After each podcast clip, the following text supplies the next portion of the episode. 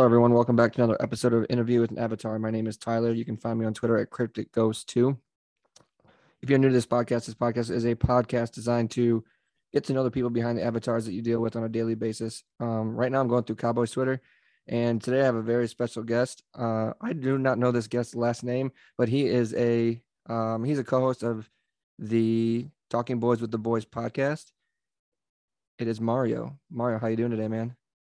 I'm good, Tyler. Thanks for having me on. And for future reference, my last name is Herrera. Uh, there you go. so, h- how was your week? You know, long work week, short work work week. How how was how was it for you? Uh, long week at work, but that's normal for me. My my shifts are 10 hours, so I put in 52 hours this week. It's Friday. Got out a little early today. Glad to be out. Get the weekend started. Yeah, you're you're you're busy man. So you you have a party to go to tonight. So we have to we have to hammer this thing out because it's Father's Day weekend as well too. That's true, man. Man, I'm gonna be really busy this weekend. yep. So uh, where can the where can listeners find you at on Twitter, podcast, YouTube, writing? Uh, well, mostly I reside on Twitter now. Um, I very seldom get on Facebook anymore. There's uh, too many rules over there. Yeah. I get get put in jail for no reason. Yeah. In Facebook jail, I mean. So uh, on Twitter, they can find me at uh, Mario Powers Up with underscores in between. All right. Um, uh, they can listen to a podcast. So right now we're in between seasons one and two. We're talking boys with the boys, um, but we're getting to get season two started up here pretty soon. So um, probably sometime within the next two three weeks. Nice. Um, talking if you guys are new to Talking Boys with the Boys, that that is a very energetic podcast, and they bring the heat every single episode. It's it's a good listen. It's a good one to subscribe to and listen to every single week. Oh yeah, I appreciate you for that. Um, that's what we try to do. You know, there's like they say, you know, anybody and everybody has a podcast these days, right? So yeah. we we try to be a little different. You know, we try to be real.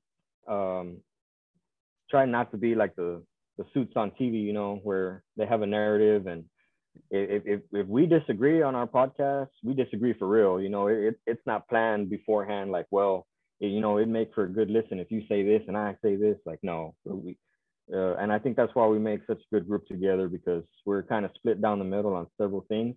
Yeah, and it makes it makes for good conversation. Yeah, that's that's really what uh you know what podcasts need. It's not so it's no it's not not so monotonous uh, so you, like I said, you guys bring the heat. It's a good listen because it's got different perspectives throughout it. So uh, let's get this thing started, man. Um, tell the audience a little bit about yourself, growing up, where you lived, what you do, all you know, the whole nine. Well, uh, I am 35 years old. Um, I got a beautiful wife, three kids. Um, my life's not that exciting to be honest with you, man. I mean, I just go to work and spend time with my family and and you know every once in a while go out somewhere. But uh, i grew up in south texas uh, a little town called alice which is about 40 miles west of corpus christi. Okay. And about two miles north of the rio grande valley. So um, i can actually be in mexico in about two hours. Uh, that's that's how close i am. Yeah. Um, i don't know if you've ever been to mexico no. Oh, yes, I have. For I, I went for uh, work one time. I was like an uh, hour, hour and a half northwest of Mexico City. Oh wow. Okay, you were in there then. Yeah, yeah. Oh, I've never been that far in. Uh, there's a little town right on the border called Progreso. Okay. And everybody goes there for cheap shopping and and uh, people love crossing over and going buying liquor over there because it's like 20% of the price it is over here on on this side of the border. Yeah. Um, a lot of people like to go to the doctor, to the dentist, because um, they really don't say no to any insurance over there. And most of the time, you don't even use your insurance because it's just so cheap. Yeah. Uh, for the services that you get. So, but all you know, the doctors and dentists uh, on that side, they all get their degrees on the United States side of the border. Mm-hmm. And then they go back to their hometown and they open up over there and they offer, you know, much cheaper services for people. So it's pretty cool going down that way. Um, I have, I got my son over here. He wants to see what we're doing. Hey, bud. Uh, Tyler.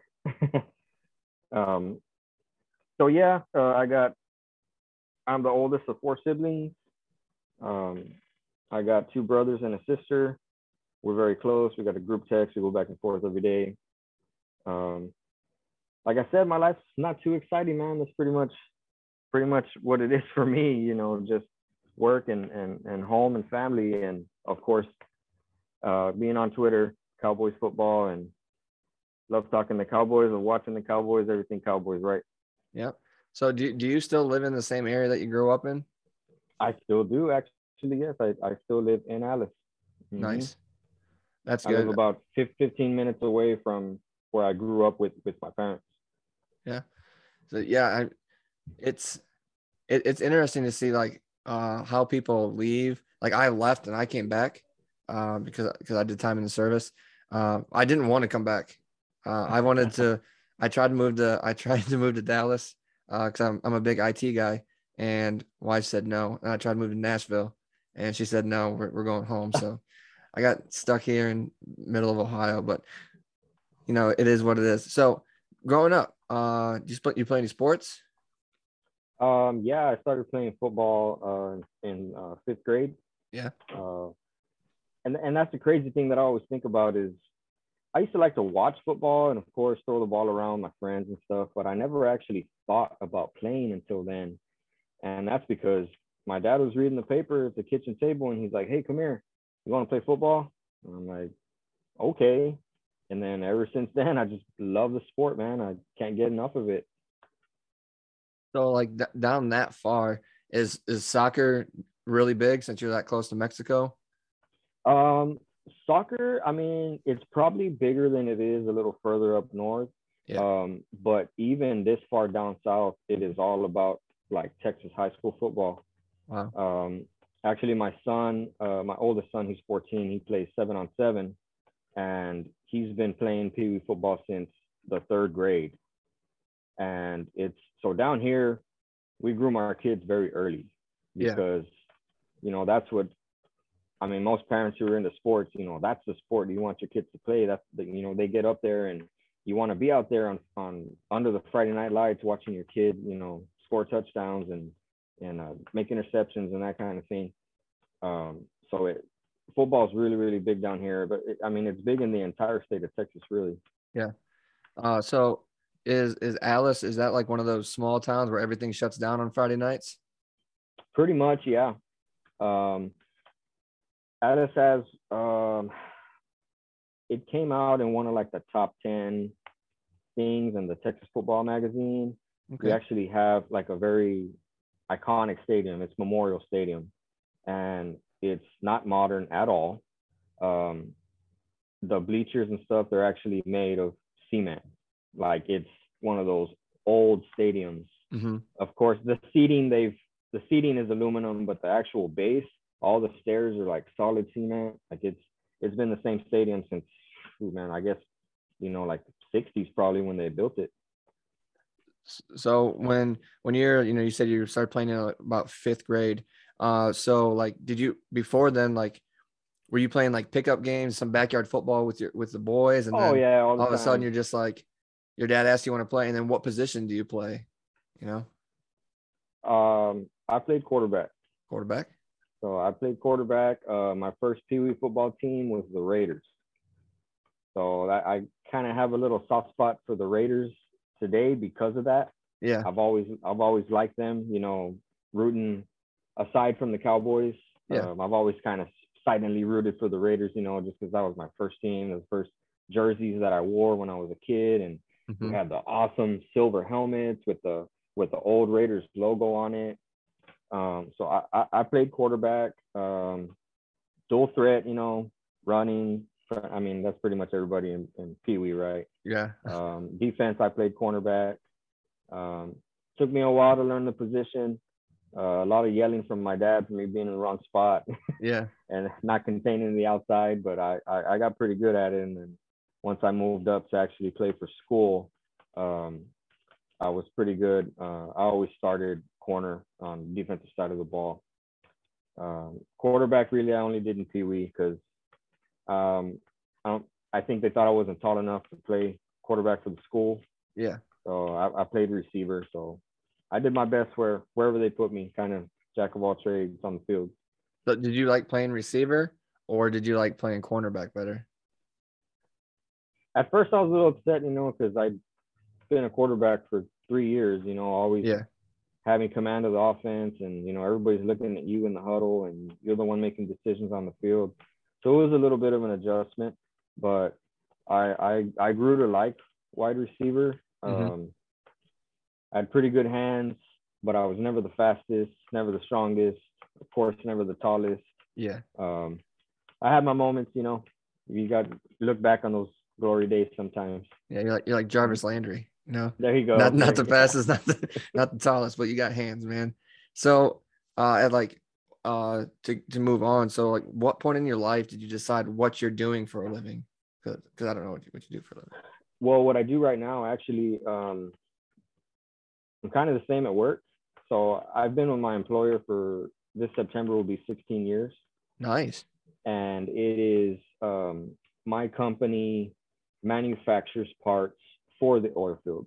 So it's Okay. an oil field related job, but I work in a shop. I come home every day. You know, I'm not getting camped out in places where I got to stay, you know, 21 days or whatever before I come Yeah. back home. Uh, so I'm actually a machinist. Okay.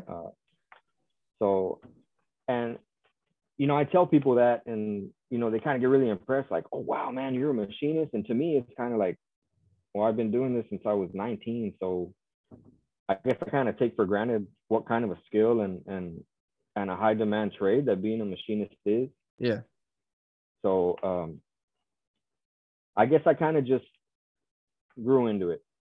So, uh, my wife and I got married very young, uh, when I was 19. Yeah. So it was it was kind of those, are we're married, gonna start a family.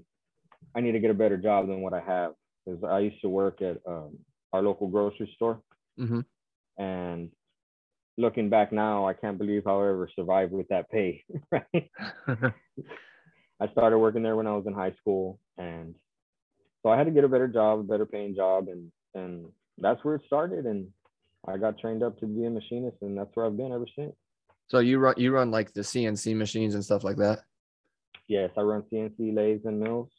Yeah. Um, I've never ran a manual lathe. I'm actually afraid of it. I don't know how these guys do it, man. They huge parts spinning Yeah. in the spindle. They're putting their face right in front of it. I'm like, I don't. Uh, no, that's not for me.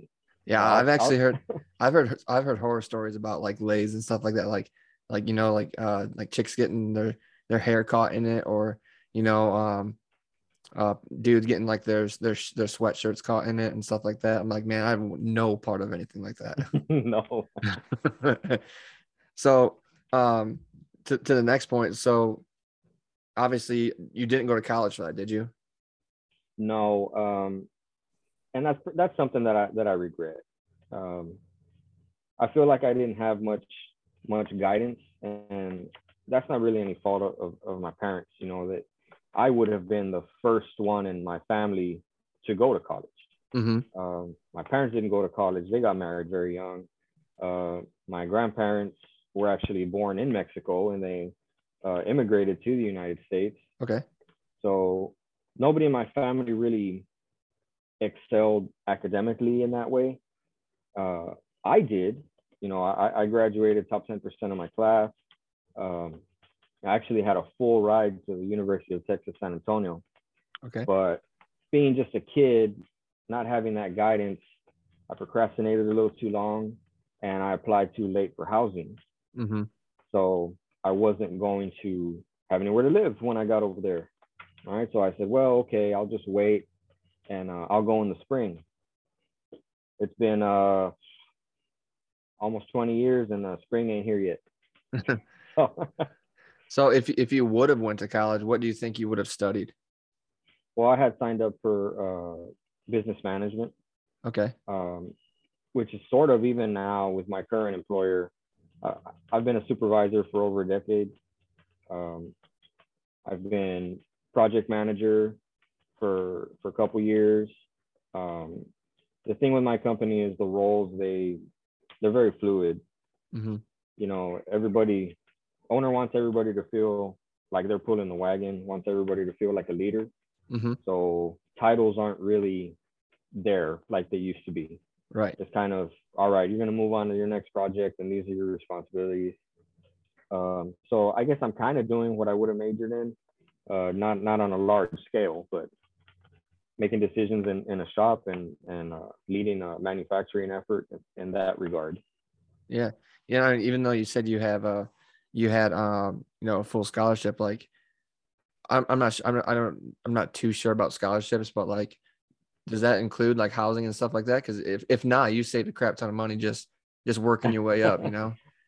It would have it would have included it. Um, I just applied too late. So I mean, of course, I wasn't gonna have. My parents worked very hard, Mm-hmm. but they weren't.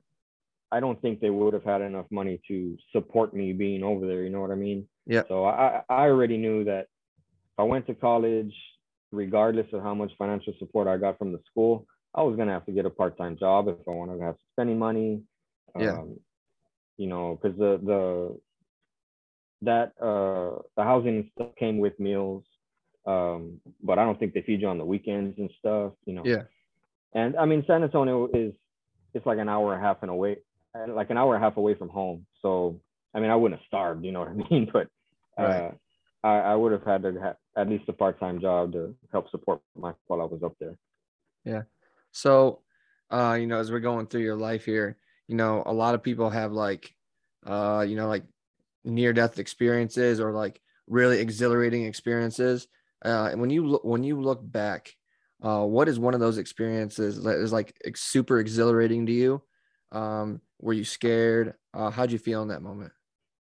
Well, the thing, the one time that always stands out to me, like I said, you know, I haven't had a super exciting life. I haven't really traveled much or anything like that. So pretty much anything that's ever happened to me happened here at home.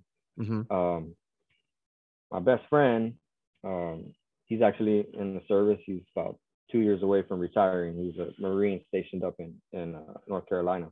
Okay. Um, when we were down here, we were still in high school, and we weren't ever getting in any trouble or anything like that. But he had strict parents. I really didn't. Um, but we would do this thing whenever we wanted to go out. Is he would tell his parents he was going to my house, and I would tell my parents I was going to his house, and then we just go do whatever we wanted. hmm And um, so we went to a party one night, and we had planned to stay there um, where we where we went to the party. And uh, a friend of ours, Patricia, was was her house. Well, our plans fell through because party's over. It's probably about one in the morning, and her dad's like, "You guys can't stay here." So we're like, "Oh crap! Well, what are we gonna do then? You know, can't call my parents come get us. And be like, well, what are you doing there? You know, you say you're going to Adrian's, and really can't call his because his parents were strict. So being the crazy guys that we were, and you know, just being young and just enjoying being with each other most of the time, Adrian's like, let's walk to your house. I'm like, to my house? I don't live in town. I live outside of town in a rural area. hmm So from where we were to get to my house is probably going to be about anywhere between like 15 to 17 miles. So we look at each other and we're like, screw it, let's do it. So here go two 16, 17 year olds about to walk almost 20 miles in the middle of the night Yeah.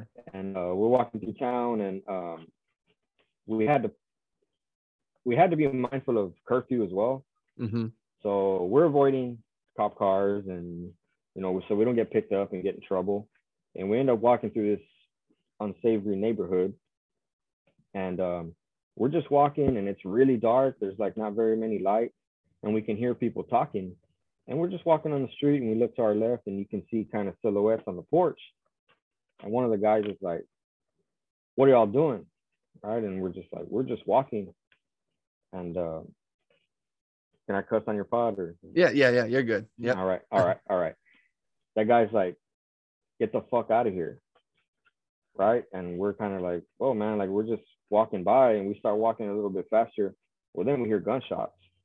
Ooh. So we book it and we get to the end of the street and at the end of the street there's a corner store and we run around in front of the corner store but it's not a 24 hour one it's closed so there's like a, a private fence on the other side in the parking lot and there's a couple of planks missing from one of them. We jump through there and we hide behind the fence. And we're like holy shit man did we just get shot at? So we're kind of sitting there you know hearts racing. And i mean we're scared. We're tired from that sprint. And and you know we just we waited out for maybe 10 15 minutes before we realized all right, all right these guys aren't coming after us. And i mean i don't know if we got shot at or if they shot in the air just to scare us away. But i mean we're just teenagers and it was a pretty scary experience and then so from that point um, we ended up going getting to my house about 5:30 in the morning Yeah.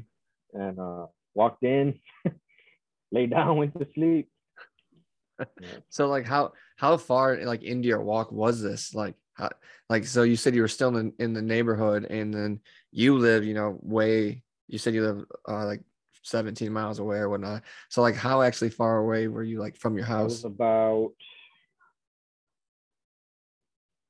I want to say like maybe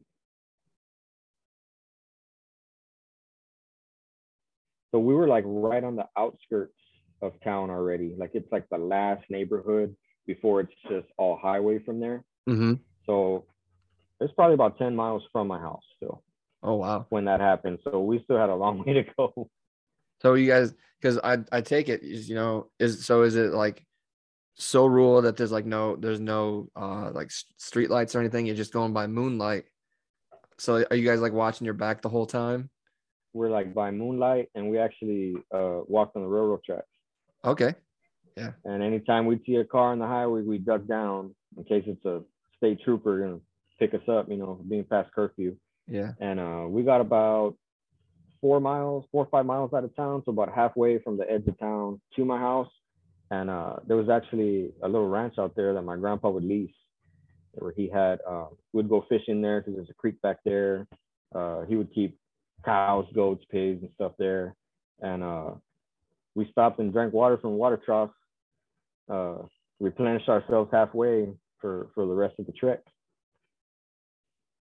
I mean, getting getting shot at is is something that's like it's it's exhilarating. Like I've never actually been like shot at like that, but I like to to, to be a teenager and be like like like especially if you're not used to it, you know, like it, it, not like when like the inner city, like you know you're you're way out there, and then all of a sudden you're just like, damn, th- this shit is real.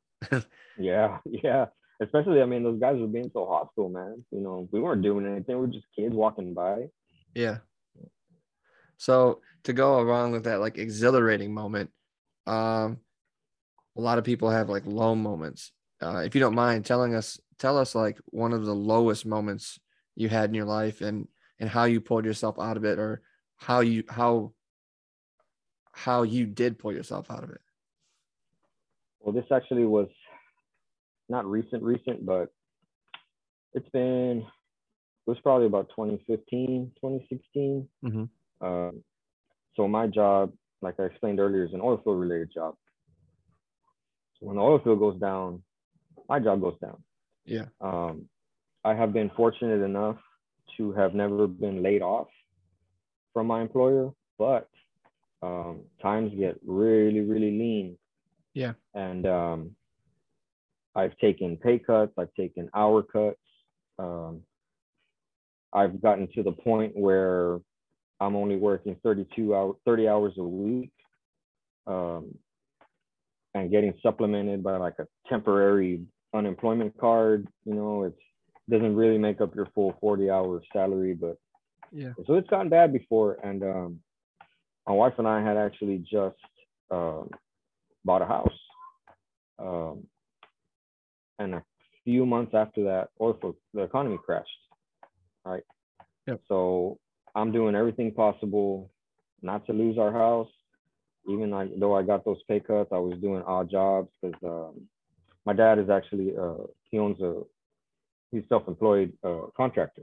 Okay. So I grew up carpentry, cement work, fencing, plumbing, you name it. You know, I'm kind of jack of all trades in, in, in that regard. And so I was doing everything I can, you know, making a little extra money on the side outside of work. It Yep. got to the point where I was working um, upwards of 80 hours a week, uh, spread out between like four different jobs that I was doing. Um, so in that time, um, my wife got pregnant with the youngest son. Mm-hmm. Um, she was having trouble working. She was a, a teacher at the time. Um, so he was born, and she actually was a stay-at-home mom with my two older kids. Okay. So it was a completely, completely different experience for her, having to actually go to work and leaving our youngest son with her mom, and, and she couldn't take it, and we ended up making the decision, like, you know what, just just quit your job, just quit your job, and and um, your heart is home with the baby, so that's what's best, you know, for your mental health and and for the baby also, of course, to be close with you. Yep. So her income's gone now. We're struggling to pay the bills. And Then uh, also in the midst of this, um, I actually had a pretty bad uh, hernia um, that I had gotten at the very beginning of the economic downturn, Mm-hmm. and so I didn't have money to get it fixed. Not only did I not have money to get it fixed, but I was the only income. I couldn't be out of work. Right. So I was dealing with that. So we ended up having to move. Um, you know, it was frustrating and, and it was a sad thing to have to do. You know, we got the house and we think, you know, this is where we're gonna be, you know, moving forward. And then so to have all of that fall through was it was pretty pretty low. Um, but got back on our feet, ended up I ended up having surgery, getting that that hernia fixed. Um, another reason it brought me down also is because I've always been a, a runner. Yeah. So in, in, in school, I did cross country, I did track. You know, I run miles every day. It's, it's comforting for me. It's relaxing. It's calming for me to just put my headphones in and, you know, hit the pavement and not worry about anything else. Just, you know, Mhm. getting to my destination getting back. Yep. Uh, so, well, I, I couldn't do that. Uh, my hernia was that bad that I couldn't do any kind of exercise like that. So I really lost a lot as far as aspects of my life. Um, then I lost my grandma right before my son was born, my youngest son, Mm-hmm. like three days before. Wow. And uh, it was just a rough time. And, and uh, I'm glad that time is over. But if there's anything that I can say is that these times make you stronger. Yeah. Um, they really get you to appreciate what it is that you do have. Um, you got to find a silver lining in everything. And um, I think that's that's the most important part. What people need to understand is everybody goes through times like these. Yep. Um, but it's how it's how you react and how you come out of it that matters. Yeah. I I I I think that you know on top of the stress and stuff like that, um, the you know to to compile that like with your situation, it's just like you're working all those hours. You're you know you're trying to make sure everything everything is good on the home front, everything's good mentally, physically, and you just spread yourself so thin, and like that's like that's where you feel that breaking point. and then if you know a lot of a lot of people don't have that support structure that you had like you know you could turn to your dad and say hey i need i need a i need something i need some help you know? Your your wife's there to help you. And yeah i mean support system and it's it's uh you know people being being spread too thin is that, that i think that's like the biggest taxing thing on people's mental health Definitely, you know, especially men. you're- Yes, especially men. You know, you're so worried about making sure everybody around you is taken care of Yep. that you neglect yourself. Yep. You know, it's it's. I'm very very lucky to have a wife that's always looking out for me. hmm Um, you know, there's things that I don't do for myself that I should do, and she reminds me like, hey, don't forget, you know, you need. Uh, one of the main things is like eating healthy. Or also, you know, like she'll check me like, hey, yeah you're buying too, you know, you're buying too much McDonald's. You know, you're you're eating too much at, at restaurants. You know, pack lunch here at home. Take something healthy. You know, take some vegetables. You know, boil some chicken. Like she she keeps me on my toes and and she keeps me uh, in check in that regard. And and I'm very very grateful for her for that. Yeah. I mean, and and that's, I mean, that's the that that that that support system is is a one on top of everything else. That's that's just that's what we need. So, uh, are, are you are you dedicating this Father's Day? Like, do you just get a day, or are you like, man, I'm taking the whole weekend? Because I, I told I told my wife, I'm like, she's like, you get a day. I'm like, no, it's my weekend. That's just the type of person I am. You know, is that like I said, I uh, I try to look after myself, but yeah, you know, I don't really want stuff. If anything, you know, my wife, you can ask her. I always tell her, don't buy me anything. Mm-hmm. Don't for what? You know, just I don't need anything. I'm good. I have everything I need. I don't need you to go make an unnecessary expense. Yeah. You know, just to I don't I don't need extra things to make me happy on Father's Day. I'm I'm I'm happy the way things are. You know, I'm I'm healthy. Uh, we have a roof over our head. We have food on the table. You know, everybody's good. I have you. I have our kids. You know, our, our family's doing great. You know, I, I really don't need much much more than that. Yeah, just want to just want to sit home and chill. That's, yeah, yeah. That's what I want this weekend. Yeah, that's what it is. You know, just kind of. I don't need anything special. Just a little bit of relaxation. Yep, absolutely. So, food. You're a foodie, aren't you? Oh yes, definitely. Yeah, you're a foodie. What's your favorite dish? Ah, uh, far as dish, man, honestly, I love the barbecue. Barbecue. Yes, I love the barbecue, and I'm not a fan of uh, unless it's a brisket. I'm not a fan of smoking. So okay. I, I, like I like to grill. You know, I like yep. to, and I don't have a.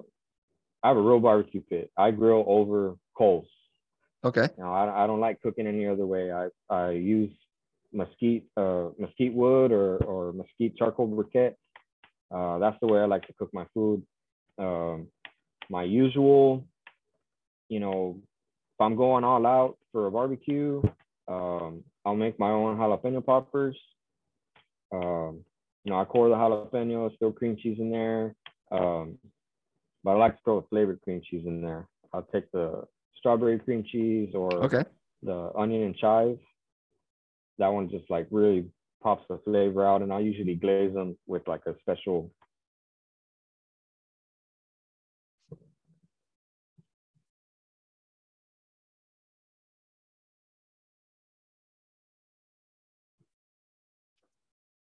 I think I lost you, Mario. You there?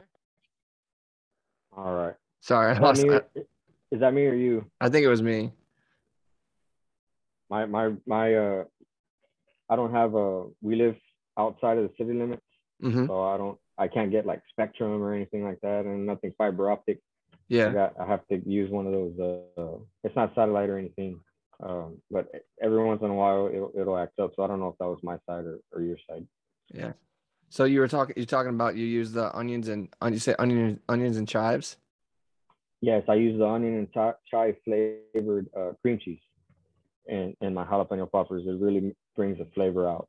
Mm-hmm. Um, I also once I once they're cooked, um, most of the time I'll, I'll glaze them like with a uh, special sauce that I make, uh, and then I'll throw them back in the pit for a little bit, let that caramelize, and they're delicious. I actually haven't barbecued in a while. Um, I'm probably doing that this weekend now. Um, Good weekend to do it. yes. Uh, also, I gotta have the beef fajitas, man. Uh, skirt steak. Um, I gotta have the uh, sausage, good sausage. Um, also, uh, beef ribs. Okay. Uh, the way I make them, they fall off the bone. My wife loves them. They're her favorite. She gets mad if I don't make those.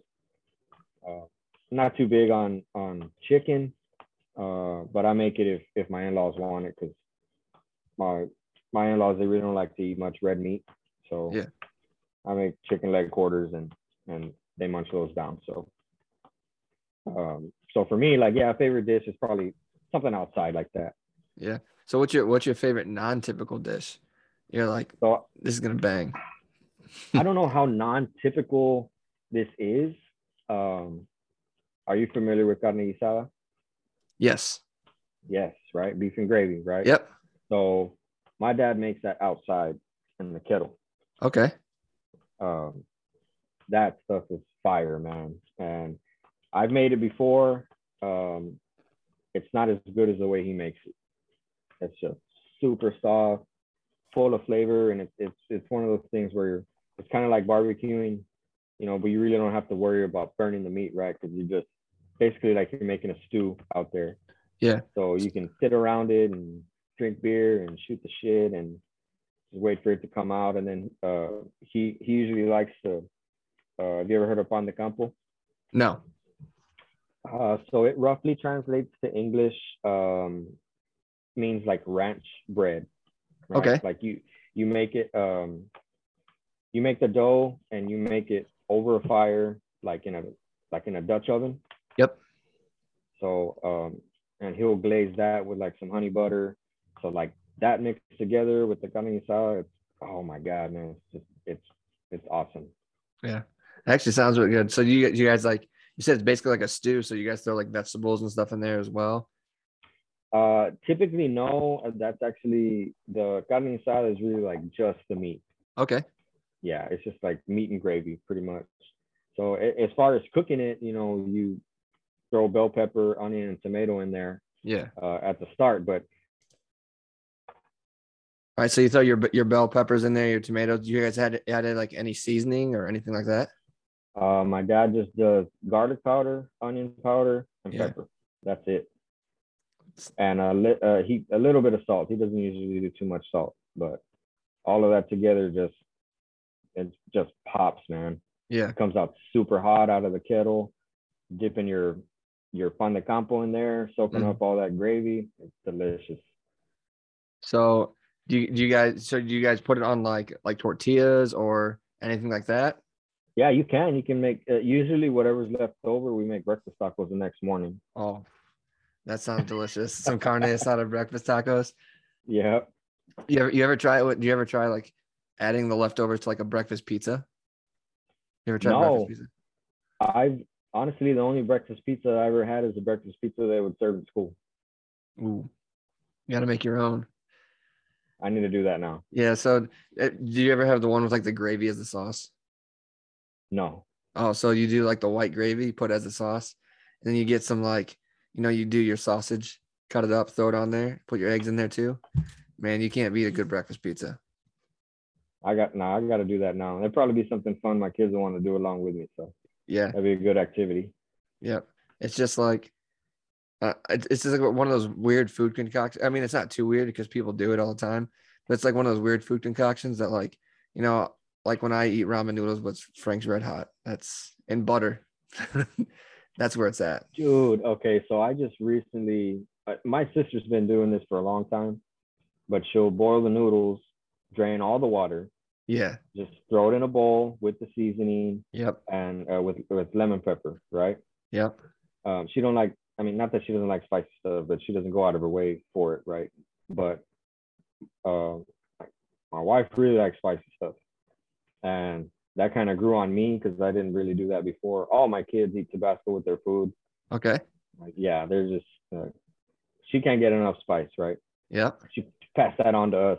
So just recently, what I've been doing is I kind of been doing that. I've been making like butter noodles, right? Like you said. Yeah. I boil, boil the noodles, drain the water, and then I throw it back in the pan with some melted butter, and then throw some Tabasco in there, mix it all up, and eat it just like that. It's, it's delicious. Yeah. Can't beat it. Not And- good, not good for you, but it's delicious. Hey man, sometimes like you do like half a packet, you know, throwing some chicken in there too. I know you, you know you said you're not a big chicken. Throw some carne asada in there. There oh you man, you get get one of those big woks and just do it up, man. You, you can't go wrong. uh, so like, um, obviously there's like things that uh need to be purchased at like stores and stuff like that. Um, when it comes to food, do you do like are you like a hunter forager gatherer or are you more of like a grocery store guy? so I can be. Yeah. I'm cap- I'm capable of it. Yeah. Right, but there's kind of no need for it. So I, I I I can hunt, you know, I can grow a garden. Did that every year with Yeah. my parents when I was a kid. You know, we always had corn, squash, green beans, peas, carrots, you know, the work. Yeah. Um so I'm capable of doing it, but it's definitely is a lot easier to just go to the grocery store. So I seen on I seen on Twitter that you you are a gun guy, correct? You are a gun guy. I think I've seen that. Yeah, I mean, I dabble a little. I, I have a couple. I don't I don't go crazy or anything like that, but Yeah. you know, So I just I have it to, for protection. And Yeah. So have, have you have been hunting before? oh yes, yeah, Yeah. What's your favorite thing to hunt? deer, Deer, whitetail, blacktail, whitetail. whitetail. Where do you where do you do that at about in Texas? Is it is it in uh is it in are they in Alice or you have to go north? Uh, there's some no, so everybody and their mother has somewhere to hunt here. Yeah. Right, it's it's it's everywhere. Everybody has a ranch. The deer are all over the place. Yeah. Um, could be in your people have personal ranches, other and then there's ranches where pe- people actually stock them. Yeah. stock them with with exotics. You know, you can pay somebody to go to that ranch and, and hunt. Yeah. Um, I actually live. Um, I within walking distance of Alice's tiny little airport, Mm-hmm. and um, a lot of people fly in here. You know, like celebrities fly in here Yeah. right down the street because they come down here to go hunting. Yeah. Um, there's uh so anytime I see like there's like three or four black or white SUVs all in successions, I know somebody big landed Yeah. and they're taking them somewhere. So have, have you ever been on like a like a good hunting trip? Or have you like like outside of Texas or anything like that? Oh no, no, I haven't. No. Mm-mm. You big into fishing? Um, I mean, I used to fish when I was a kid, but I didn't like it very much. But I, I, think maybe I just didn't appreciate it because I was a kid. Yeah. I think now I, I always tell my wife, you know, I think now I'd be cool with fishing because I can actually sit and drink a beer and you know just sit there and relax. Before I just wanted to do sports, you know, fishing was boring. You just sit there and wait. Yeah. But now as an adult, and I, I think my perspective has changed on that. Yeah. I've always wanted to come down to Texas to do uh fish for alligator gar. That's like on my bucket list. Like Mhm. I see that I've seen like I've seen those videos where they pull like 200 pound alligator gar out of the river. I'm like, that's what I want to do. See, and the thing is, down here, uh, when people catch gar, they kind of get pissed off. it's more, it's more like a pest. You know, they're trying to, yeah. they're trying to catch bass and trout, and it's like, oh, this damn gar got on my hook. You know, Yeah. catch it and throw it back. Uh, I, I have eaten gar once, so You guys, dad you, caught a pretty big one. I know Texas has some pretty big bass. Like they have that lunker program now, and I've seen like uh, I don't know what lake what lake that is, but they've caught like multiple 16 pound bass out of that lake, and it's that's gnarly. 'Cause, uh, I think that's like Central Texas too. Yes, and and where I'm at, you know, I'm just I'm 40 miles away from Corpus from the Bay. Mhm. So um, actually, what's going on right now, the uh, the Corpus Christi anglers um, every year they have like a they tag a whole bunch of they tag like 200 fish Mhm. and throw them back in. Yeah. And like depending on what color tag you get, like somebody just the other day won a brand new 2023 F250 with a trailer and a boat Wow. because they they caught one of those tag fish. Wow. Have, have Pretty you big down here. have you ever done like uh hog hunting? I know Texas has a lot of hogs. So have you, have you ever done any like hog hunting? Um, I've never shot one, but I've been, and it's actually sort of a kind of a pandemic down here. Like Yeah. they're really they're pests, Yeah. you know, and they multiply like crazy. Mm-hmm. So like I've people down here like you know they'll set a feeder, and then Yep. they'll like plant like tannerite traps, you know, and just Yeah. blow the hell out of a bunch of hogs at the same time. It's just- Yeah. There's just too many of them. They come and, you know, they they ruin stuff and they burrow under your house and you know big big old ruts in in your yard and so I uh, I want to say something got passed that it's like no longer illegal to just like shoot them on sight like anywhere anywhere you are because the population is too big. Yeah. They're they've actually come in it's crazy as it is, they're like they've came up into southern Ohio and they're considered an invasive species. So like if you see if you see one, you can just kill it. Uh Yeah. same way, same it's the same way with coyotes here. Like they're so bad. that- yeah, coyotes are terrible here. Uh, so they're they're considered invasive species. So, you know, when you when you see them, like like I always I always tell people because I bow hunt for deer in the fall, Mhm. and every every hunt can turn into a coyote hunt. I don't care. like I don't care if I have to if I because I I I strictly bow hunt for deer.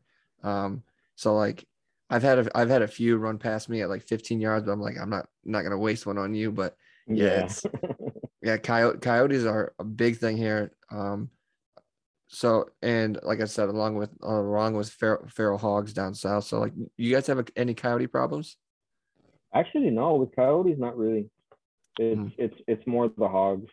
Um, that's all surprised when you said that. You know, coyotes are kind of invasive for you guys up there. It's it's not really like that down here. They kind of they keep to themselves. They don't really come around domestic areas at all. Yeah. So like I, have I've seen those videos uh, to go back to like the hogs. I've seen the videos of like people hunting hogs out of like helicopters. Mm-hmm. You know, mm-hmm. those are those are some. Would you do that if someone asked you to do it? No, definitely. Like get up, like get up. so you're not you're not like afraid of heights or anything like that. You'd get up in a chopper, fly around, and start shooting hogs out of the air. As long as I'm strapped in and I know I can't fall out, I'm I'm good. there, there you go. So moving on, um, I tweeted out a couple weeks ago. Stop. Like I was asking people if they've ever dealt with like ghosts or anything like that, and you're like, "Yeah, man. Well, we're gonna talk about." it. I was like, "Yeah, we're gonna oh, talk yeah. about this."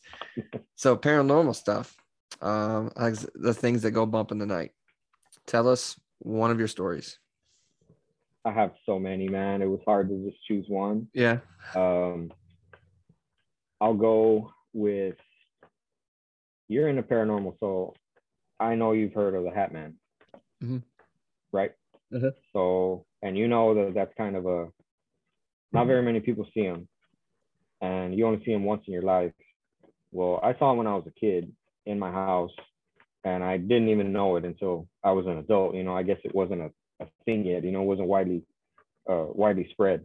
Mm-hmm. So I must have been maybe seven years old, seven or eight, and my brother and I we had our bunk beds that lined up with the door that went down a long hallway. And I slept on the top bunk, he slept on the bottom. And I just woke up in the middle of the night and sat up. And there was a figure walking down my hallway. And there's a door in that hallway, and the moonlight was coming through. That was the only light. And but I saw plain as day this thing, it reminded me of Dick Tracy. Mm-hmm. Right. He had a hat, he had like the trench coat, you know, but from the neck up to the hat was just black, you know, where his hands should have been was just black. From mm. the end of the trench coat down on the floor was just black. And he was moving. I wouldn't call it walking because it looked like more like gliding. Yeah. He was coming towards our room and he like glided into the restroom, which was right before the door to my bedroom. And that door was notorious. It always squeaked. No noise. Light didn't turn on. Nothing. And I'm just, you know, an eight year old kid freaking the fuck out. And I threw the covers over my head, laid back down, and I ended up just going to sleep like that. And I woke up in the morning and I told my dad at breakfast, you know, like, Dad, I saw this or whatever. I guess he didn't want me to be scared. He tried to play it off. He's like, "Oh, your grandpa came to visit last night or whatever." Yeah. You know, and I didn't think much of it after that. But then when I started seeing stuff about the Hat Man as an adult, I'm like, "Holy shit, I've seen it." Yeah. And um, so I'm I'm pretty sensitive to the paranormal. I always have been, you know, my whole life. And there was something in that house where I grew up because it wasn't just me. Stuff happened to my sister um, posters flying off the wall and getting torn in half. Oh, wow. Um, radio changing stations on its own, which that actually happened to me once as well. The, it was an old dial radio. You know, I had it on Hot Z95, you know, that was the hip station back then, you know, mm-hmm. when I was a teenager. And it just started moving all on its own. And it ended up on this station, like a preaching station you know, and and the preacher was like hellfire and brimstone, and I'm like, what is going on? Yeah. So I just like turned it off, you know. And my sister ended up telling me that the same thing happened to her because when I moved out, she moved into that room, and the radio dial changed all on its own. And she said, but for her, it was like the voice was like super distorted and like just demonic, I guess. Mm-hmm. And she got up and she unplugged the radio and it didn't stop. Yeah. So she freaked out, went and called my dad, and he's like, throw that fucking radio away. so do you uh, do you think it was more the house or you think it was that room? Um, probably just that room because um, whenever my parents got that house, I was four years old hmm and my brother was a baby, so that was their room first. And my dad said that he had an experience in there. Um, he said they had just moved in; they didn't even have a bed yet. They were sleeping on the floor, and um, he woke up because he felt this pressure in his chest, and he couldn't move, couldn't breathe, and the more pressure he felt on his chest, the higher the blanket was going hmm like above him. And he was finally able to like get my mom's attention. Like i guess he was able to move his hand enough like to you know poke her back or something. Yeah. and as soon as she like woke up and turned around it just went away. Oh wow. Yeah so uh, and we think it's we think it's a male spirit because that poster ripping off the wall that actually happened to my sister. Um, and it was a poster it was like a collage that she made of her and her boyfriend. Hmm and that um that poster just ripped off the wall and tore in half. And also in that room, uh, how I said I ran cross country, I had um I had a cross country meet the next day, and I remember I was purposely gonna make myself go to sleep early, so I laid down about it was close to eight thirty, and that room um for some reason the window was boarded up. I don't know it was hurricane season or what was going on. Uh, so it was pitch black in there. I didn't have a night light, I didn't have anything. And so I turn off my light, I lay down, and I just lay down. I'm laying there on my back thinking, and then I feel the bed go down next to my leg. And I'm like, what is that? And it's pitch black in there. And then all of a sudden I feel that feeling like when somebody's like puts their face right in your face. Yeah. And at this point, I was terrified, man. I didn't dare open my eyes, even though it was pitch black in there. I didn't want to see what was right in front of me, and I'm just like, please go away, please go away, please go away. It felt like an eternity, Yeah. and then finally, I didn't feel that anymore, and the the mattress went up again, back to normal next to my leg, and I jumped up and turned the light on, and I had been laying down for like three minutes, so I I was not asleep, and needless to say, I slept with the lights on that night. But, Yeah. That that's you know, that's it's one of those things that, you know, it's like so like like ghosts are so like wishy-washy on people or whatnot. But like like once you if you experience something like that, you're like, yeah, that's you know, that's I definitely you can definitely feel like when something is in a room with you. Like, you know, you know how they how they say like your ears are ringing when someone's talking about you, but like if you feel like another presence in the room, you can feel it like yeah, yeah, no and matter you can always tell if it's good or bad. Also, that gives Yeah, you a good feeling or a bad feeling. So do you have a do you have another story that's like outside of that room? Um, yes. So, and this is another one of those things where at the time that it happened to me, I had no idea what it was, Mhm. and then I freaked the hell out after that. Um, so for some reason this day I was home by myself. Uh, I don't know where anybody was. It was the weekend, probably to town maybe, or I don't know what. Um, but I was trying to take a nap, and I lay down on the couch in the living room, and I was really having trouble falling asleep. So I said, well, let me try to count backwards from 100. So I start counting down, start feeling a little weird um, physically. Like I started to feel kind of like weightless almost. Mhm. And I got down to about 40 and I started hearing footsteps like running. Right. And I still didn't open my eyes because the feeling that I had actually, like it felt awesome. I can't really explain it. I mean, the only way I've explained it to others is like it was almost like like an orgasmic feeling that I was feeling. Mm-hmm. And I was like, well, this man, this feels great, right? This feels awesome. Or when I opened my eyes, I was actually on the ceiling looking down at myself.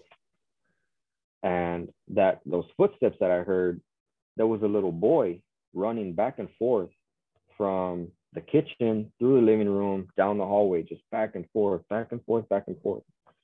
And he was wearing like like old timey clothes, right? Like it didn't look like anything like a, a boy in, in that, you know, the early 2000s would wear. Yeah. and I and the whole time I'm just thinking, man, this is awesome. Like, am I'm out of my body. Like, what what is this? You know?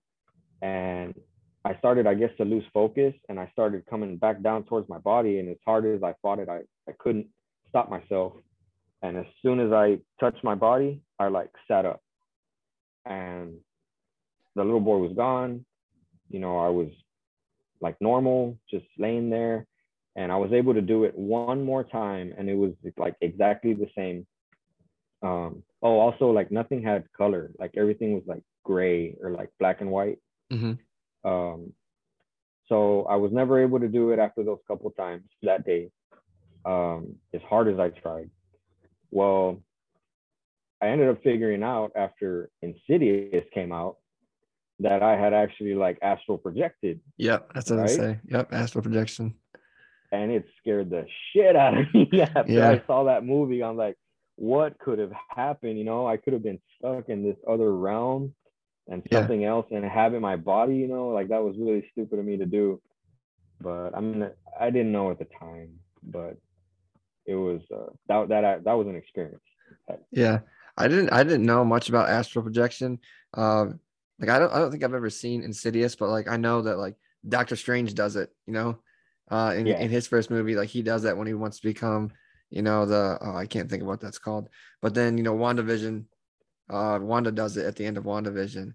Mm-hmm. When she be, when she's like officially the Scarlet Witch. So it's like people and, and you know there's people that like can, can actually do that and you like see you see like the other realm within this world which yeah, is man. absolutely nuts like and and even before then i remember as a kid having um I wouldn't call them nightmares, but I would just have like weird dreams. And I didn't realize it, you know, until then that I think I was doing that even as a little kid. Mm-hmm. Because I specifically remember this one dream where I'm walking through my house and everything's real dark. You know, you can't see past a few feet until you get there. And so we lived uh, in trailer house so it was up on piers, higher than the ground. And I'm standing in the hallway, and some people start walking across, right? But like through the walls, through the floor. Um, if I were standing outside on the ground, you know, now as a man, it, you know, the floor would be like chest high. Mm-hmm. That's where it was for those people too. And they were like soldiers. Wow. They looked like, so I think, I think maybe I was seeing like Mexican army marching through there from a, a time way before. Mm-hmm. And, uh, you know, I didn't realize that until after I figured out what astral projection was and all that stuff. And that memory came to me. So I, I think I had been doing that unknowingly for, for many years. Yeah. It's also like one of those things that like, cause deja vu is like a weird thing too, to me, you know? And it's like, yep.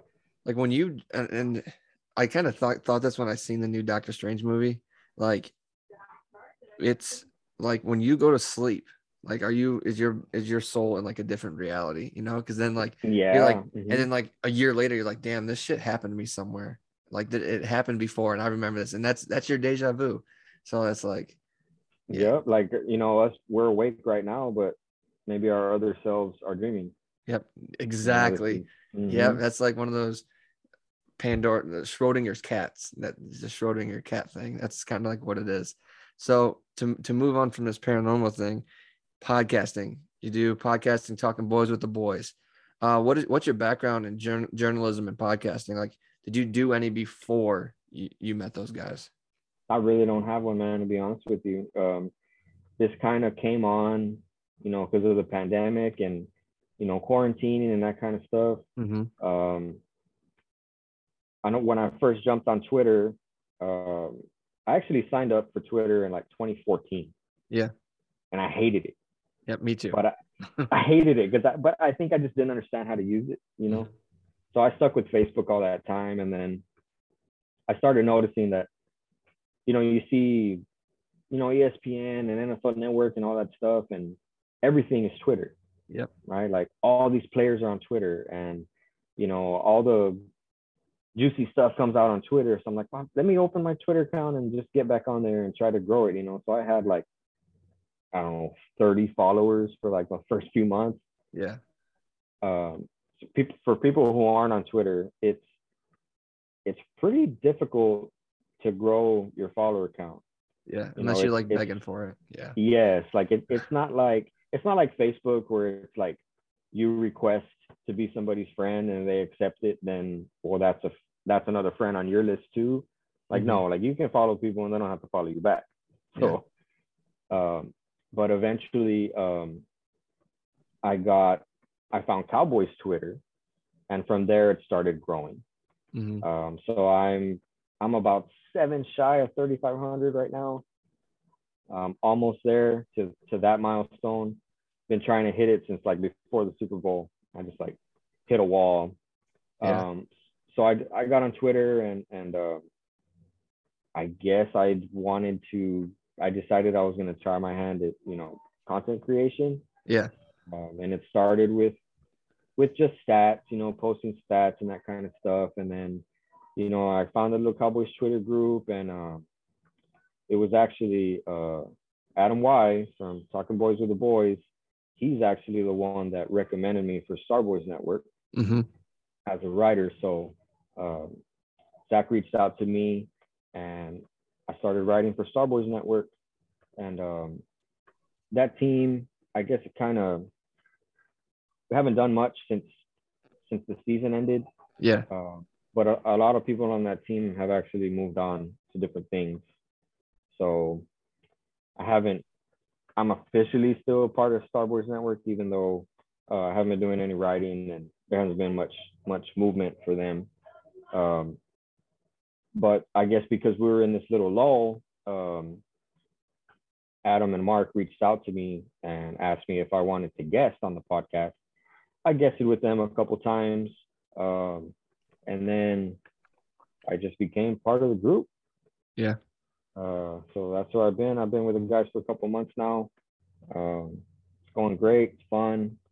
You know, like we explained earlier, it's, it's a different type of podcast. It's not something that you're gonna, you know, it's not just regurgitated stuff. You know, it's we're real and we're out there, and uh, especially now that Adam added that other segment that we do, the Get You Cultured segment, because Yeah. it just so it just so happens that all four of us are Hispanic.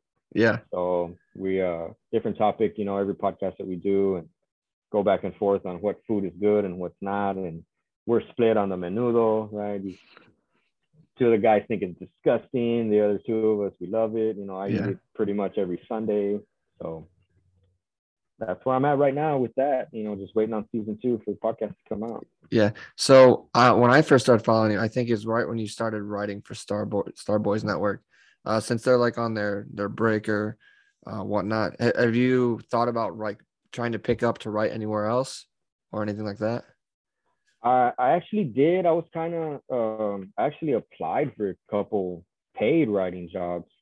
Um, I didn't get a call back from anybody. I mean, probably because my resume is not too too big right now since I just started. You know. Mm-hmm. Um, but I was looking looking towards that, but um, I'm I'm so busy with work and you know with my family and and I was actually um, look at me, man. I'm already leaving leaving people out. I actually I actually first started writing for uh, Yards for Fantasy Okay. because I want I wanted to do fantasy content. So I would do like weekly breakdowns, fantasy breakdowns, and that kind of stuff.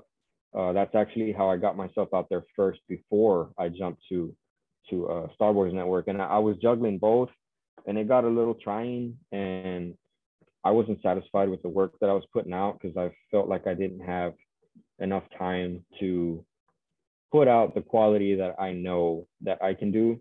Mhm. So um, I ended up uh, just recently. I, I told the, the guys at Yard for Fantasy that I was going to be back with them, but I thanked them, you know, for the opportunity, and I'm forever grateful because they're they're because of them. is the first time that I ever saw my name, you know, on a website with an article published. Yep. Um, so they got me my start, and um, so it's life is hard, especially with three kids, and uh, my two older kids actually don't go to school here in town. Uh, they go to school uh, one town over, Okay. and my son plays football and does band. My daughter does band, and she's very involved with the church. It, it's hard to find the time to sit down and relax a little bit, much less find the time to sit down and write. Yeah. You know, and then especially with the you know, talking boys with the boys, you know, we do. I got to set aside a couple of hours every week for that, and that's Yeah. kind of like my time allowance, right? Like away away from the family. Yeah. So do you like to use content creation as like an escape? Oh, definitely. Yeah. Uh, yeah, you know, it's it's one of those things where I liken it like like to running. It's something that you enjoy doing. It's something that gets your mind off of whatever stresses you have Mm-hmm. in in your life. You know, I I, I jump on the pod with with uh, Mark and Adam and and Dreezy. You know, um, and for those, you know, for that hour, hour and a half, you know, I forget about the other stuff and I just enjoy myself talking about what I'm passionate about, which is the Dallas Cowboys. Yeah. Yeah, that's that's what I like to do. I do this for fun. Obviously, I would I would never like, yeah, I'm trying to get, you know, I'm trying to get my own like network or anything. I just like talking to people, you know, and this is this is this is what's fun for me. So uh, when it comes to the podcast, uh, you know, you said you you guessed with them a couple times. Uh, so how did they how did you end up like getting the full time gig on Talking Boys with the Boys? Honestly, I think just from what they explained to me is they just like what I brought to the team and they like how I mesh with them. Mhm. um, we have a you know we have a group text and we're always going back and forth on there and all the four of us we have the same sense of humor man Yeah. you know all of us are into into movies um, you know all of us are obviously into cowboys football and uh, we just like a lot of the same things and and we really get along and it's mainly just a, a chemistry thing so i guess i had a couple tryouts with them and and they liked it and they brought me on full time Yeah. So like Adam is super charismatic. He's been on, on here with me. That was a fun episode to do. Uh, yeah uh, I got um I'm gonna talk to Mark to get get him on here pretty soon. Uh, and he's like he's one of those guys who like tell you tell how it is. You can tell you can tell like that on the podcast. Uh, so like, did you guys like did you guys instantly click, or did it take you know take uh, a couple episodes or, or whatnot to mesh? Like, how did that make you feel? Like the first like, hey, you're full time here now. Like, you have to, you know, like you have to like um, how do I say this? You have to um, you know, support your part of the show. Um, honestly, do feel like it was.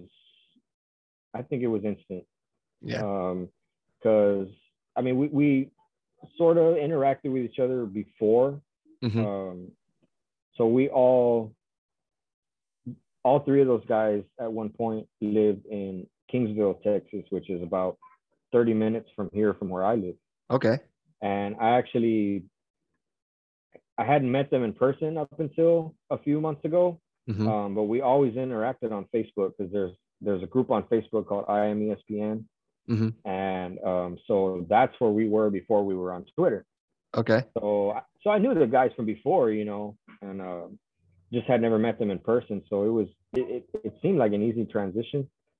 Um, even the first time that I spoke to them, you know, it wasn't awkward in any way, or you know, it was just kind of like like we talk to each other every day. Just pick up the phone and hey, what's up, man? And you know, we we all have our our little um social media personalities, right? And so we kind of Yeah. knew each other in that regard already. So when we got together, we we know what each one of us brings to the table, and it just meshes really well with with the four of us. Yeah. So when when season two uh gets around for you guys, um, which is soon, because I seen Mark drop the trailer the other day. Uh, what are you most excited about? Like, us, you trying to get like, do you want to get like a certain guest on? Uh, but like, like, what are you most excited about for season two? So the guys, um, before I got on with them, um, they've had some big guests on there. You know, they had Yeah. Kyle Yalman's on there. Yeah. Um, they had Dean Blandino on there, Yeah, and they actually crazy. got him to admit that Des caught it right. He wouldn't he would he wouldn't come right out and say it, but uh, he was just glad. He said it, he was glad it wasn't him having to make that decision and have everybody hate him. yeah, Uh, but um, so yeah, definitely, I'm excited to see. Uh, Adam really is the one who who reaches out and, and Yeah. tries to get guys on the show. Uh, so I'm excited to see who who he's going to be able to get on with us this upcoming season, even if it is a repeat. You know, uh, Dean Dean Blandino said, you know, he'd make himself available to come back and, and chat with us. mhm, Um, so it, it it'd be pretty cool to see what uh what other uh, larger Cowboys Twitter personality we can get on the show with us. Yeah. So if you if you if Adam was like, hey, Mario, you choose the guest, I'm gonna get him. Who would you want that guest to be? Honestly, man, I really like um, what Jesse Holley brings Okay. Cowboys Twitter. Yep. Uh, Mr. Fourth and Long. Mhm. Yep. Um, I really like what he brings to Twitter. He's got, he's kind of like us in a way. You know, Yeah. he doesn't really, he doesn't really filter what he tweets, right? He Yeah. says what he feels. He's not afraid to have the unpopular opinion, Yeah. and uh, that's that's most of us. And uh, honestly, I would really like to see him and Mark go at it, man. Because Mark doesn't back down either. You know, that'd be a great conversation Yeah. uh, to have. You know, on whatever topic it is that we bring up that they don't agree on. Yeah. That's that's that. I mean, getting getting like former players and like those big time. That's that, I mean, that's awesome for Adam to be able to do that. So I mean, I I, I get excited for you guys to see what what guest you have on. Um. So like, so did you ever do any episodes with Dylan too? Because I mean, Dylan's a madman when it comes to when it. Yes, when it comes to this actually thing. the first time that I that I guessed it, well, actually both times, uh, D- Dylan was on there. Nice. Yeah, Dylan too. You know, he's got his stats that he throws out, and and uh, he's got his his he's got unpopular opinions sometimes, and you know, but like I said earlier, you know, that's what creates the controversy. That's what creates the conversation. To you know, if everybody agreed on everything, it'd be a pretty boring podcast. Yeah, absolutely. All right, everyone, we're going to take our second break and we'll be right back. All right. Dallas Cowboys. How do you become a fan of Dallas Cowboys? it's it wasn't really one singular moment. Um, when I started getting interested in football, when I was Mhm. old enough, I mean, I was born '86, so Yep. you know, I'm just a kid wanting to play outside on the ranch pretty much all the time. I'm not really paying attention, you know, what football teams are playing on the TV.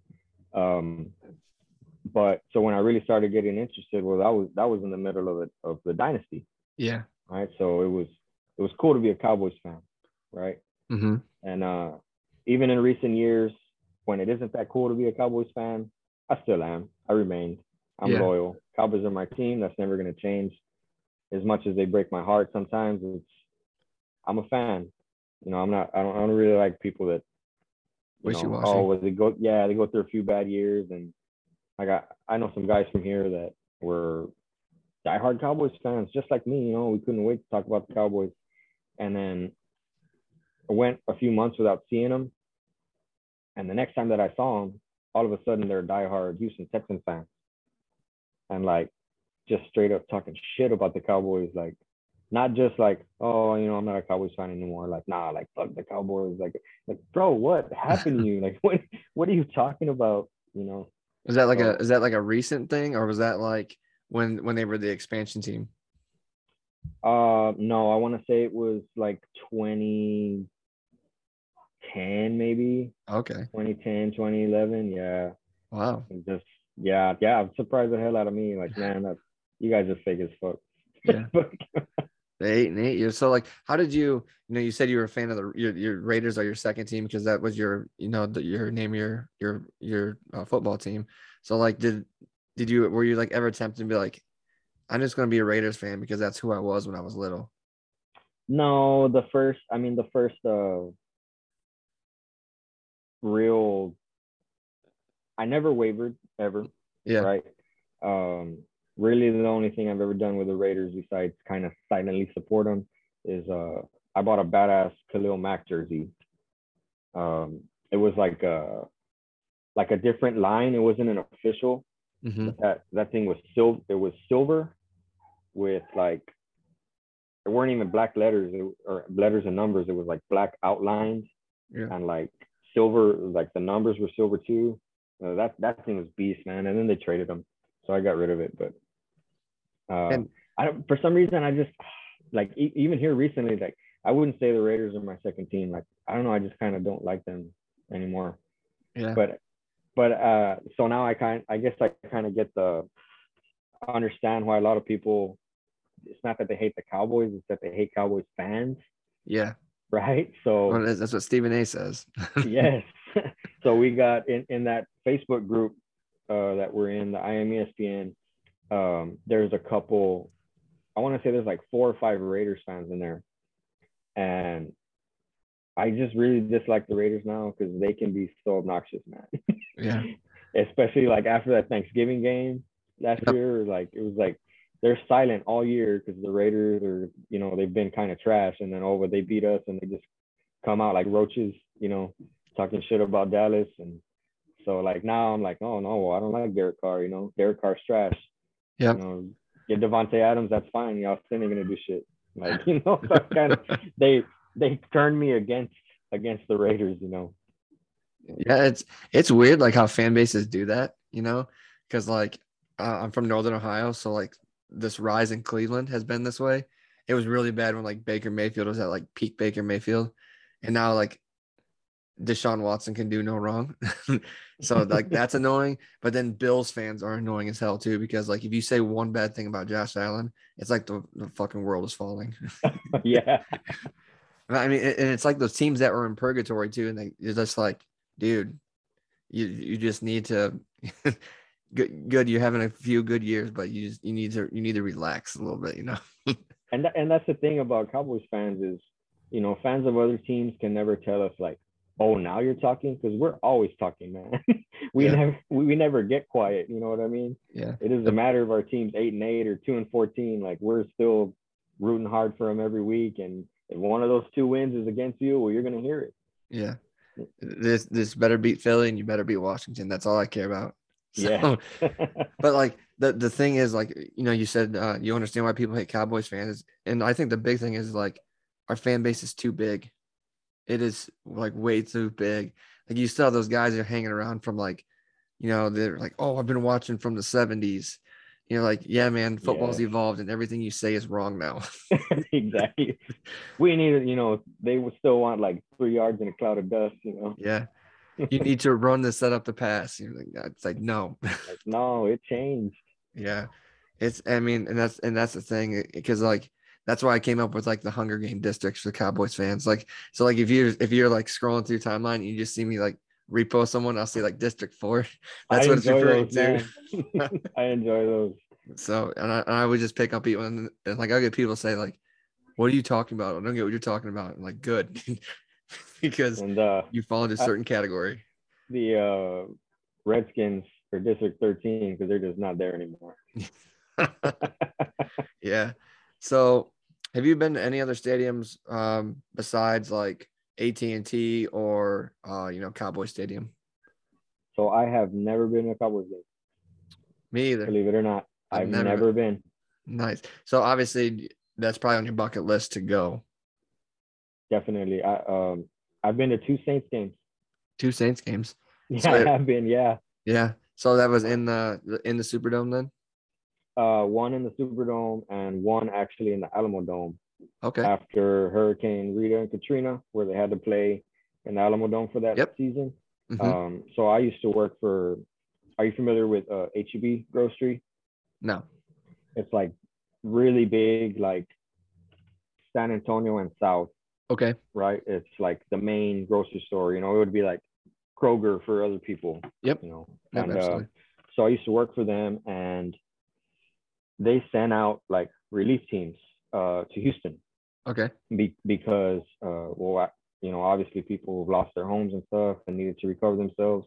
So they got groups of us from down here to travel up there for a couple weeks.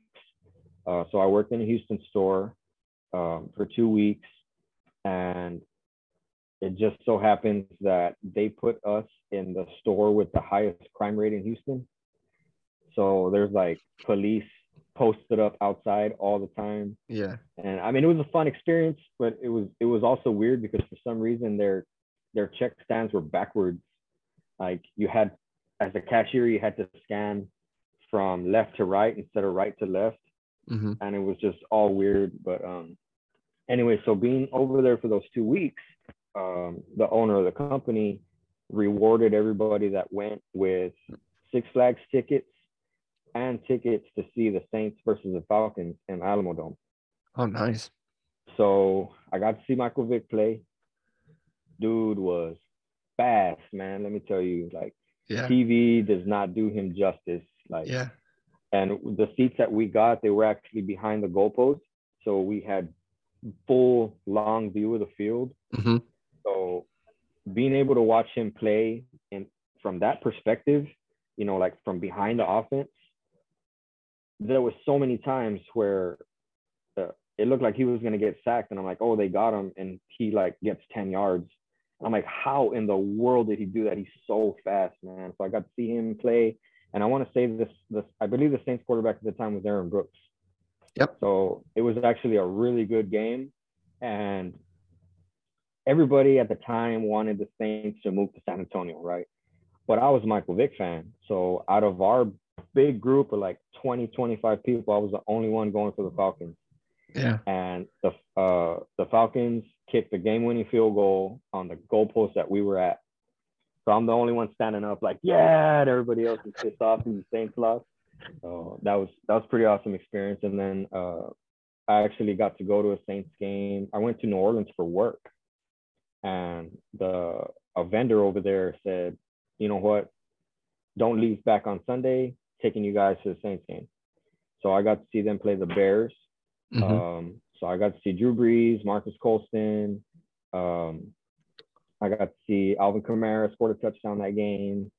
Um, that was the game that I can't remember his name. The tight end for the Bears, where he like broke his leg, like ugly, like they almost had to amputate it. Mhm. That was that game Okay. uh, that I was I was at that one. So that was a fun time too. So I've been to two Saints games, and I've never been to a Cowboys game. And with the way Jerry Jones is jacking up the prices, I don't think I'm gonna get there anytime soon. Yeah. So if you had a choice to go to any stadium in the country, but let's, let's, say besides AT and T and the Superdome, which which which one would it be? Besides AT&T, um, let me see. Current stadiums,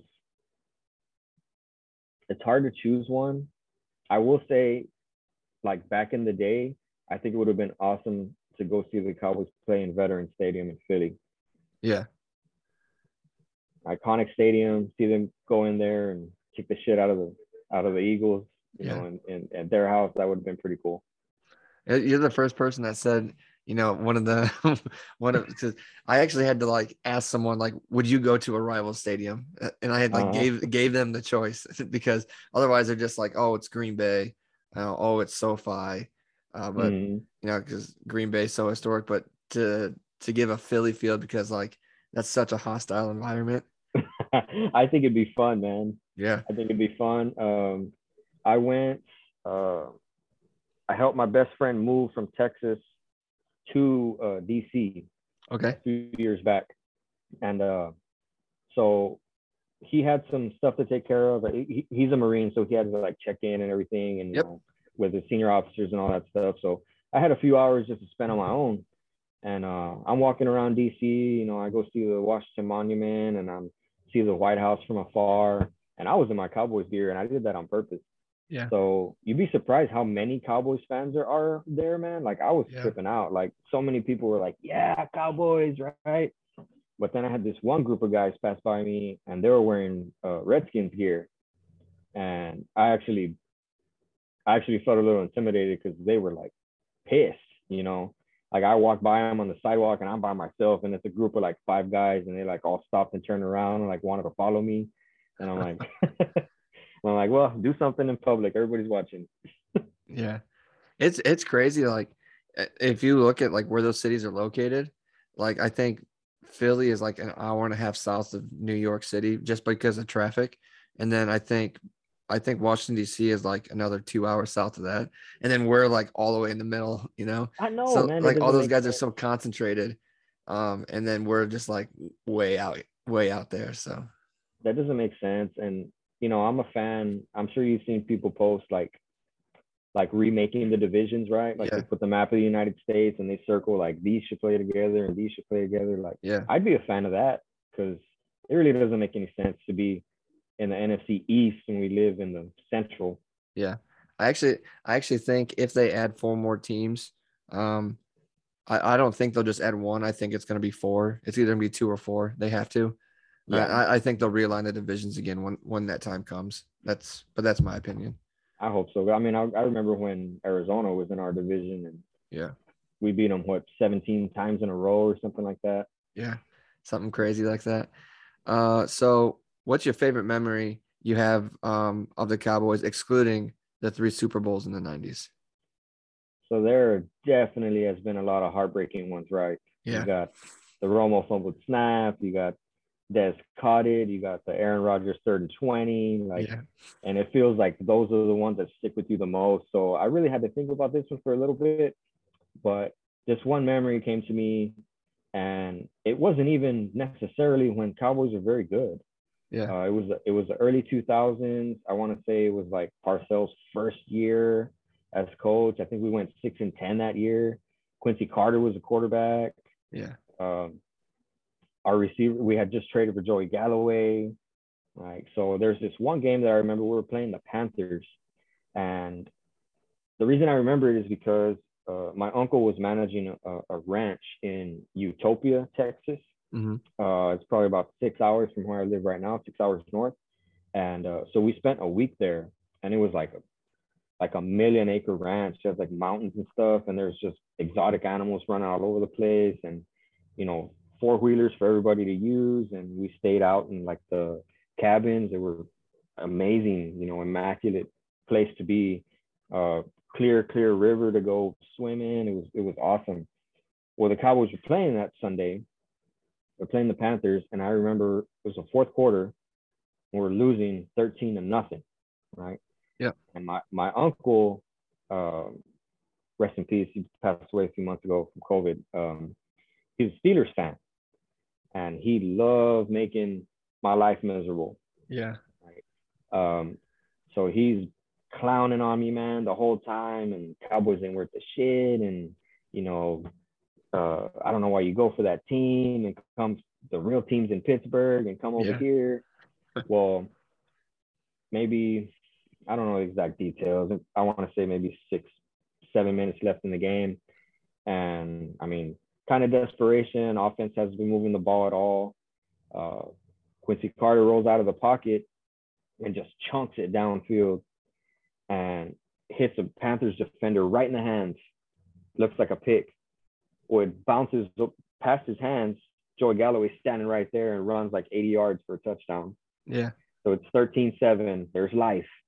Defense gets a stop, um, which I think a lot of people don't remember that is back then when Parcells, even before Parcells got there, defense was really good. Like 2001 and the Dave Campo era were like number one in the league. Um, so, anyways, defense gets a stop, and then driving down the field, offense is moving the ball. It's getting exciting. We're only down six, and it's like almost last play of the game. I want to say it's like fourth down, and Carter throws a post to Antonio Bryant in the back of the end zone, like right under the goalpost, and he like juggles it and still catches it, and that was the game-winning touchdown. And that was it was such an exciting game. You know, the team wasn't even that good, but that memory just stuck out to me. And also being able to tell my uncle like, "Ah, what happened?" Yeah. he came back. Yeah, sitting there sitting there making fun of you and then it's like one of those it's like one of those things where like when you feel like you you speak too soon on a game and then it turns and that's like that's like the worst feeling in the world so like like during games i won't say anything. I'm like i do not want to put any bad juju into existence right now. Like that's that's just that's just the way i am. So the nfl uh, it's looking to expand and i kind of touched on it earlier whether they bring in two or four teams. So let's say four. What four cities are they putting new teams in? So definitely would want another team here in Texas. mm-hmm. Um, San Antonio is probably the prime spot. Um, what if what if two of those new teams are both in Texas? You know, the mayor of Dallas said, you know, our city can support another team. I don't know that Jerry Jones will ever let that happen. no absolutely not Cowboys got to have all the attention, right? yeah But what if, you know, that would be cool to have like a city split in half between, you know, Dallas Cowboys and the Arlington Archers or whatever the hell, you know, you want to call what they would be. yeah So that would be cool to see. Um, I'm also thinking there could probably be another team in Miami um, or in Florida. You know, you got Miami, you got Jacksonville, um, big city life there. You know, players like playing there, South yeah. Beach, right? So it'd be cool to see another team in Miami. And then you have that dead zone where there's like nobody, right? Like, yeah. Um, so I was just trying to think, okay, well, which which cities have teams like in other sports, you know, and like maybe Utah could support yeah. an NFL team, um, because they really only have the Jazz right, for yep. NBA. Yep, that's correct. Um, I don't know if I, I don't think they have an NHL team anywhere so. around there, do they? Right? I don't think so. So I think the NFL, you know, an NFL team would probably do pretty good up there. Yeah, I, I, think those fans are split probably between I'd say the Seahawks and the Broncos, maybe yeah. the Chiefs in there too. But like I think you could put you could probably put a team in like Billings, Montana. as yeah. weird as as weird as it is to say, like you could slap a team there, and you got like four or five states that would probably gravitate towards that that are in pretty close proximity.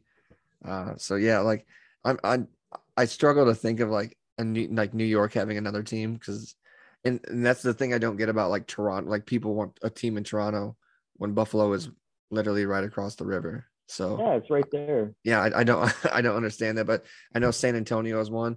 But I just I just don't think that they could ever go like have an international team because it, it's just you'd you'd actually have to put all four teams probably international at that point. Like you'd have to have like everyone being your all four of those teams be in Europe and it, it would be an insane amount of travel, you know, for yeah, for not only for them, you know, for their eight or nine road games that, you know, that well, actually for them it'd probably be four because they'd have or five because they'd have their three in, within their division. Yeah. But you know they'd have to come overseas five times a year. Yeah. Not counting not counting playoffs, you know, if they make it. Um, and then well the teams from here, anybody that's going and visiting over there, you know, I think it'd be it'd be kind of tough uh, to do that. But they're definitely there are like some big super fans in the UK, man. Yeah. You know, they really enjoy the games that are that are out there at Wembley Field. So they definitely got the support for it, but I just I, I don't think it'll happen. Yeah, I think I think everything has to stay within probably continental North America. If they're if they're gonna go international, like you could you could throw a team probably in Mexico City. I don't I don't know. Yeah, Mexico City would probably be a good one. Maybe not not Vancouver because that's too close to Seattle. But like, I mean, I'm I'm not entirely sure. Like, so like Billings, Montana, like I said, or Salt Lake City, like you said. Uh, but you know, like you like you look at that map and there's like that big open area, and you're just like, we could put a team there, but no one wants to see another team in California because those guys can't support the teams they have in, in the first place. yeah, you mm-hmm. know. So the reason the Raiders moved to Vegas. Yep, absolutely. So uh, going back, so you know, growing up, you know, you're mid 2000s, end of the 2000s era, you're like really big into football now. Which player would you want on the Cowboys in their absolute prime? LaDainian Tomlinson or Adrian Peterson? It's got to be Adrian Peterson, man. That guy was a machine. Um, just the fact, you know, it was just proven by the fact that you know he tore his ACL, came back the next year around for over 2,000 yards. Like I loved watching him play. Mm-hmm. Um, so many times he was rumored to Dallas, right? Never yeah. came. Um, he's Texas product. Um, even though he spurned the Longhorns for the Sooners, um, I just imagine what it would have been like if he hadn't done that, and we would have had Vince Young and Adrian Peterson in the backfield. Yeah. For the Longhorns, that would have been incredible. Yeah. Um, so it's got to be Peterson. He just LaDainian is is he was kind of like Marshall Faulk, right? Like yeah. kind of do it all, you know, shifty back. Um, you got the touchdown record and, and all that, but yeah. Peterson was just a different animal. And I love watching his highlights. I loved it when he would get into the open field and hit that that other gear. Mm-hmm. Like he reminded me of like a galloping horse, man. He would like, yeah, it wasn't a, a normal gait. You know, he would kind of like surge forward with like one arm and one leg, like picking yep. up speed. Like I just, I would have loved to see him in his prime in a Cowboys uniform. Yeah. You know who reminds me now of Adrian Peterson? Nick Chubb. Yes. Yeah. Yeah. because you know he's you know he's got that that good offensive line, but he averages like four points. I think they said because I, I listen to him almost every day. He averages like four point six yards after contact last year, and like Yeah. he sometimes he doesn't wear gloves, so it's that, that's that's like even cooler to me. Yeah. But like you know, he's one of those guys. He's not afraid to hit you, and then if he hits you and he gets hit by contact, he's still going. That's that's like, you know, you got like the Derrick Henrys of the world, but Adrian Peterson, I think his his comparison now would be Nick Chubb. So who would you who would you say that Ladainian Tomlinson's um would be his comparison that plays now? So current day, um, shoot, you could even stick with the Chargers, man. Ekeler's pretty similar. Yeah, Uh, what he does for the offense is, is what LaDainian did back then, you know, yeah, uh, for the Chargers. Uh, he's good out of the backfield. Got really good contact balance. It's hard to bring him down. He's got a low center of gravity. Um, really good vision. You know, finding the hole. yeah, So Ekeler is pretty close to what Yeah. LaDainian was back then. Yeah. They the Chargers have built themselves a nice nice little team this year. I mean, it sucks that they play in the toughest division in football because that's that's rough. I'm glad we don't play in the AFC West. Oh, I'm And I'm glad, and I'm glad we played the AFC West last year. and Yeah. Not this year. Yeah, there that is that is a machine, and that, I've, I mean, even having Russell Wilson at, at, you know it- with the Broncos, you still feel like they could finish last with as good as Oh, their yeah. wide receiver corps is, and as good as their defense is. Like this team can this team can finish last and be like nine win team, you know. Ah, I believe it, man. It's gonna be. They're probably gonna split all their games. Yep. Um, I think probably the team that has had the most turnover this offseason or has been the Chiefs. You know, losing Tyreek Hill, Yeah. um, bringing in you know uh, MVS, drafting Skyy Moore. Um, Chiefs might be in trouble, man. They got arguably the best quarterback in in the league, but with a division like that, you know, they can't have any slip ups. Yeah, because the Chargers just picked up J.C. Jackson and Khalil Mack, so yeah, That's yeah, they're hey man, but uh, I don't know what they're doing with their salary cap, but Stephen Jones don't like it. yeah, absolutely. All right, so last two questions, so you so you can get out here and get to your party. Uh, you name them, I'll tag them. Your top three underrated Twitter followers. So I definitely uh, I'm gonna cheat here a little bit because I definitely got to plug plug the guys Yep. on the show. Um, we got uh, Adam Y uh, at Hop Deville. Uh, we got uh, Mark on Mark D's corner, and then we have uh, Andres, uh, that boy Dreezy. All right, I'll Yep. lump those into one. Yep. There's another uh, follow that I enjoy, and he um, he actually just got to Twitter not that long ago, just a couple months. Um, but uh, Outlaw Cowboy, Okay. uh, he's at, at Outlaw underscore Cowboy FB.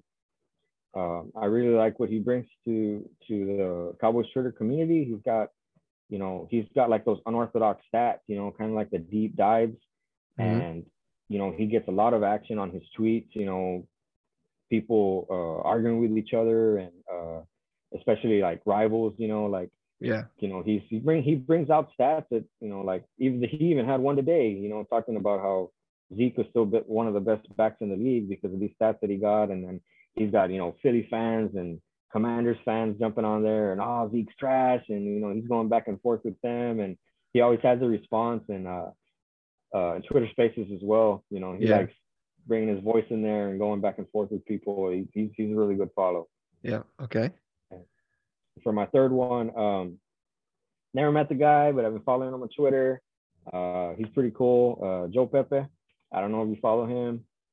Uh, even though he's an Eagles fan, that's cool with me. He's a cool guy. Um, he's always posting uh, funny stuff with him and his girlfriend. Um, he does like some fantasy writing. Okay. Uh, he work. I, I actually believe he writes for Fantasy Pros. Okay.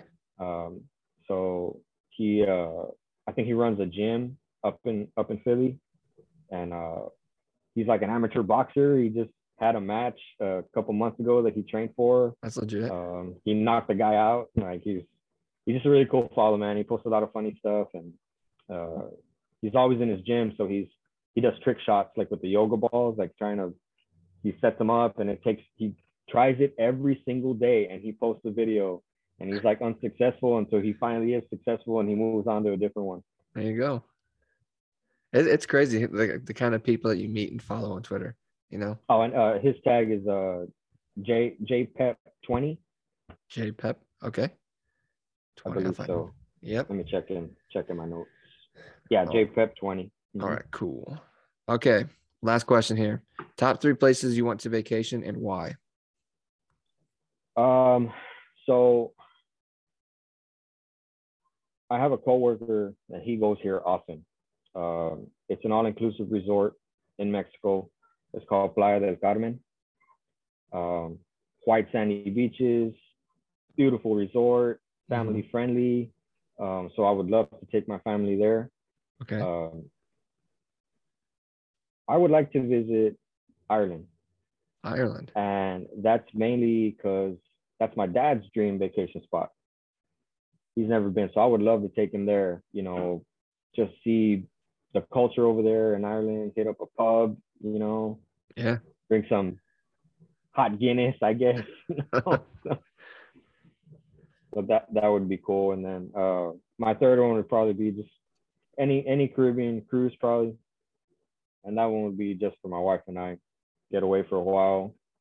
Yeah three days, four nights, whatever, you know, just to get out of here and, you know, hit the ports and see what's what, see the culture there and do a little bit of shopping, of course, a little bit of eating.